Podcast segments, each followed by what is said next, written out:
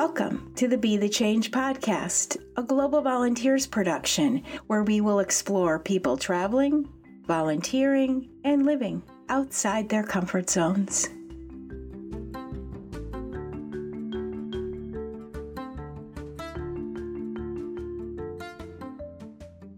Welcome back to the Be the Change podcast. I'm Ruth Curran, and I'm so glad that you came back to join me today. This, more than anything, is a season of change. The transitioning from one year to the next allows us to think about new beginnings and a new way to approach the next phases of our lives. As we walk into 2018, one of the most powerful thoughts and powerful feelings that we can carry with us is that of hope. In today's episode, you'll hear from four women, all who recognize, feel, and cultivate hope from slightly different angles.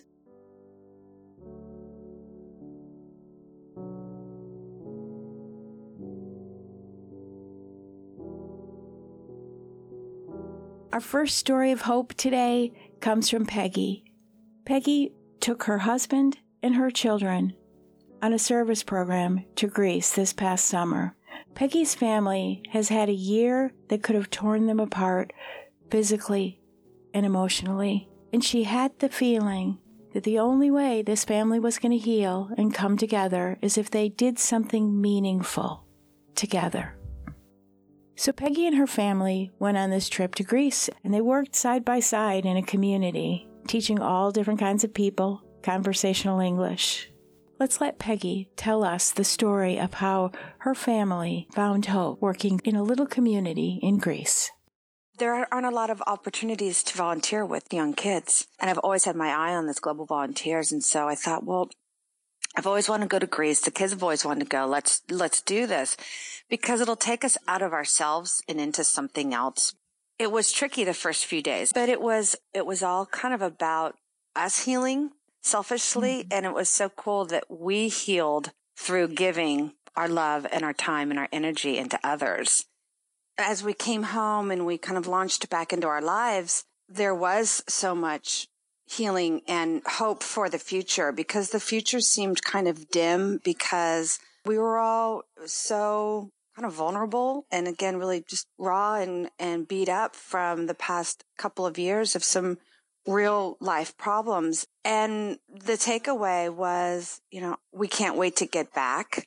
That's what we need to do from now on. And there was just so much hope around our family, our family dynamic, hope around more healing and, you know, growing together as a family unit as we once were when the kids were all really young, but now they're all grown up and they're all going into different places and just hope for the reality that love and laughter and friendships do change all of us. My older son, who wasn't sure if he was going to go to college, the last day of school, you know, the kids were, they were waiting for him out in front of the gates, screaming his name, chanting, Adam, Adam. He came in and they all just swarm around him and they, and they were writing all over his body in ink in Greek. It was so beautiful and it gave him so much confidence and just respect for himself again that somehow got lost along the way. Just love and, and friendship. And mm-hmm. that's what giving does. It just lights up that light within us. And I see it all the time with my kids that something so selfless can actually be so rewarding coming back yeah. to you. I don't think we would have walked away feeling so fulfilled if we were just mm-hmm. at some resort on a beach.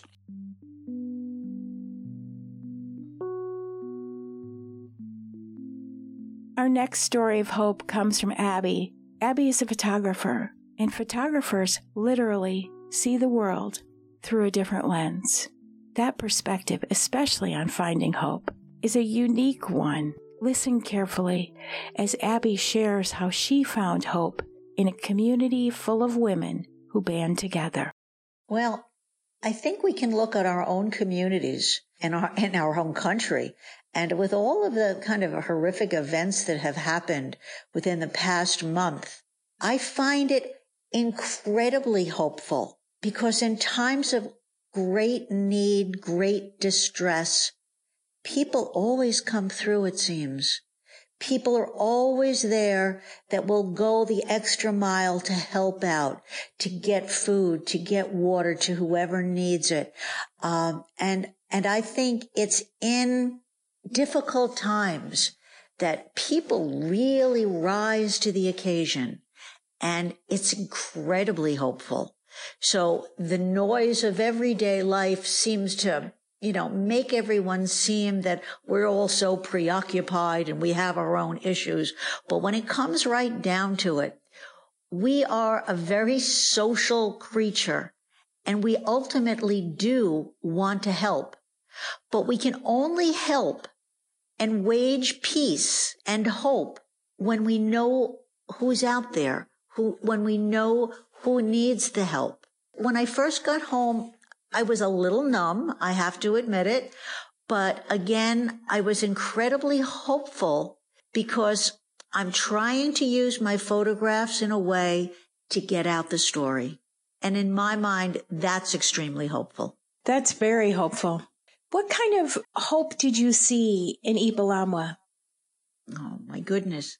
Um, again, going, uh, you know, I was I did a little bit of everything there, but what I really truly enjoyed uh, the most is well, I went on a lot of home visits.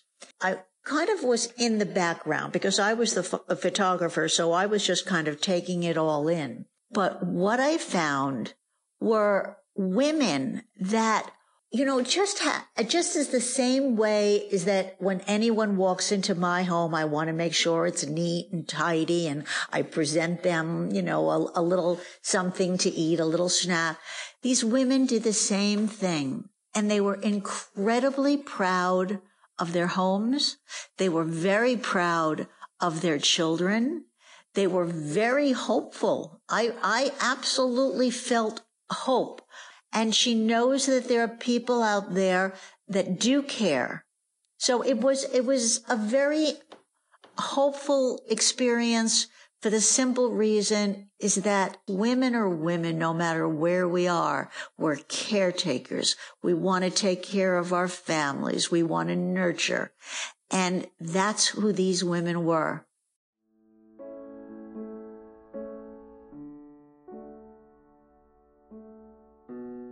Next story of hope really warmed my heart.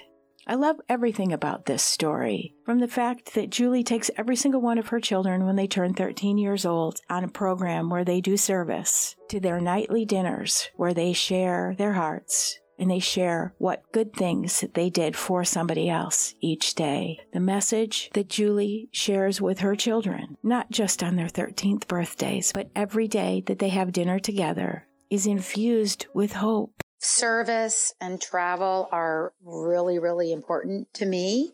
I think you learn so much um, when you get out of your box, your little safe world in your box and go other places. And so um, I just wanted to share that with my children. Imagine your three children are sitting in front of you and somebody asked you the question that I asked in the beginning. Do acts of goodwill create hope for people? What's the message that you would want to give your children? Certainly what I've hoped through, I mean, these experiences, and I think that I have seen it, and we actually do a share every night at dinner. What did you do nice for somebody else today? Is what is what we share every night at dinner. I think what they would see is that when you give is when you actually get the most. I just think that's a more hopeful perspective. I think they would have that makes, like I said, I think it restores faith in humanity. It makes you feel empowered. You realize that you can make a difference, even if it's just with one person. You know, sometimes when we share at dinner, I shared a pencil with somebody today. I saw somebody walking by themselves and I ran up to catch up with them so they wouldn't have to walk by themselves to class. Those little, little things. So it doesn't always have to be on a big global scale, but it's all those little teeny acts of kindness that you can perform every day to make sure that other people feel loved, feel cared for, feel important.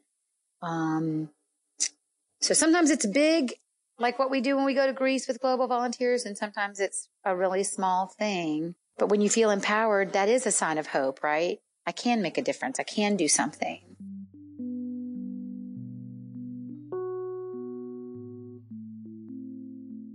And finally, a message of hope for all of us.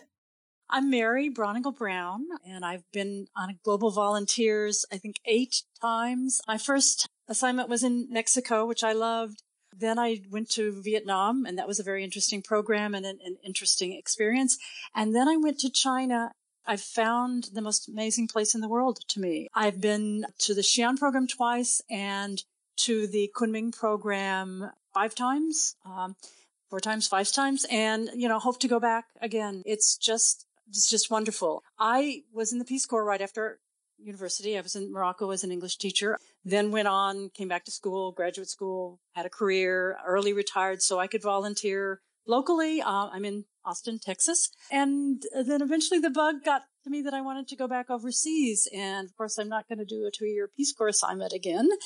But the Global Volunteers two week assignments are just wonderful. And the China program is just really life changingly exciting for me. How do you feel about acts of goodwill promoting hope? Um, what does that mean to you? What does that mean to me? It's very mm-hmm. interesting. When I went to the program this last summer, I had a little trepidation. I mean, I love the program, but I'm an American and I know this is not a political broadcast and we're not going to go there. But I was worried about how the wonderful Chinese would, would look at us given what was going on in our country these days. They were delightful. We just sort of put it aside and went back to doing what we all do so well. So that, that sort of emphasized to me the virtue and the value of individuals going about what their careers are, teaching English, helping them teach English and, and connecting as human beings and individuals. And of course, we bring our culture with us. We bring our language with us. We bring a lot with us that somehow remembering that we're all human beings together and we're working toward a goal, which is helping the Chinese improve their English teaching because that's what the Chinese government and the people want. Kind of cut through a lot of my concerns. The goodwill that was there before remained. And, and to me, that's a sign of hope. When I think about hope, first thing that comes to mind is, the, you know, the Pandora story. There's the box and all the horrors of the world come out. But what's left in there is hope. And I think that this is the season of hope, obviously, in our culture. The winter is a time when it's dark, and so we look forward to the light of the spring, however we culturally define that. And I think hope is what's going to get us through all of this. However, we define all of this. I just received a, a flyer, a solicitation from the UN Refugee Committee, and it's a big picture of people crowded into a boat. The heading is the only thing stronger than fear is hope. And I think hope and goodwill and knowing that humans have the ability to make it all better is what gets us through. And I volunteer because it's fun and because I love what I'm doing, but a lot of it underlying is that sense of there's hope for a better world for everybody.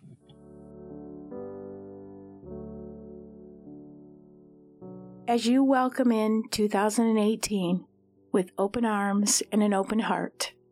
We hope that your year is filled with wonder and adventure and hope. Thank you so much for traveling 2017 with us on the Be the Change podcast. See you next year. If you'd like to learn more about anyone featured in today's episode, go to bethechange.blog if you'd like to learn more about participating in a Global Volunteer Service program, go to www.globalvolunteers.org. See you next time.